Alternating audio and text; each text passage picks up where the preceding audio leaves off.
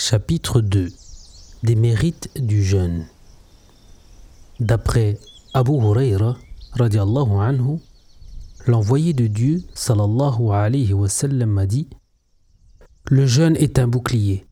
Que celui qui jeûne s'abstienne de propos indécents et n'agisse pas comme les ignorants. Si quelqu'un l'attaque ou l'injurie, qu'il dise deux fois Je jeûne. J'en jure par celui qui tient mon âme entre ses mains. Le rêle de la bouche de celui qui jeûne est un parfum plus agréable à Dieu que l'odeur du musc. Le jeûneur, a dit Dieu, renonce à manger, à boire et à satisfaire ses envies à cause de moi. Or, le jeûne est pour moi, et c'est moi qui en fixerai la rétribution.